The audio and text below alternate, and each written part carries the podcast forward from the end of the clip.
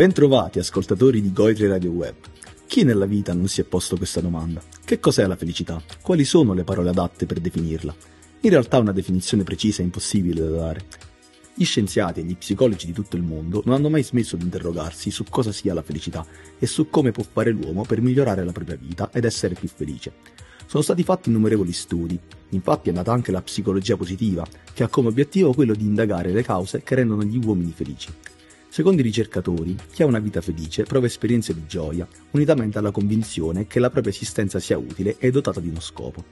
Daniel Gilbert, ricercatore dell'Università di Harvard, distingue due tipi di felicità.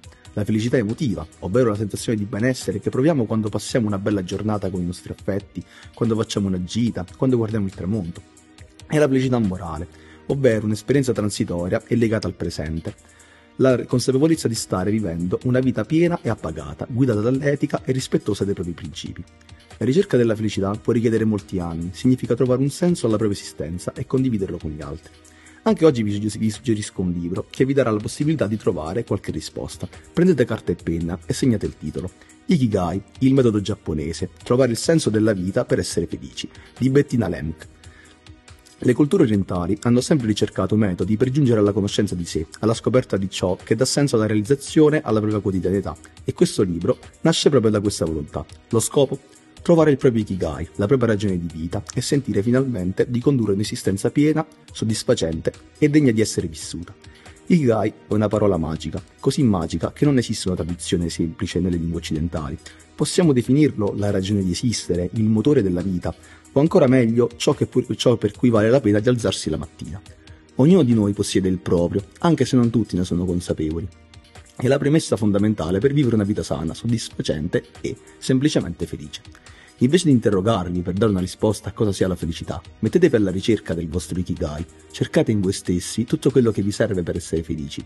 Io personalmente sono dell'idea che la felicità è in ogni piccolo gesto, in ogni piccola cosa che facciamo, nel sorriso di un bambino, nella primavera che sboccia e sa di rinascita. Ma solo se siamo circondati da amore e regaliamo amore possiamo essere felici.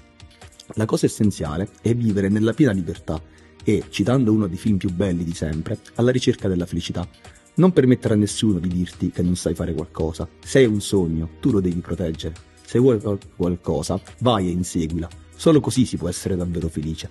E per concludere, ecco una piccola poesia di Trilussa. C'è un'ape che si posa su un bocciolo di rosa. Lo succhia e se ne va. Tutto sommato, la felicità è una piccola cosa. Grazie per averci ascoltato. Un ringraziamento speciale alla nostra autrice, Meliana Collazzo, per queste meravigliose riflessioni. Un saluto da Nazero Bizzotto al microfono e Giannicola Margarucci alla regia audio. Ai prossimi podcast!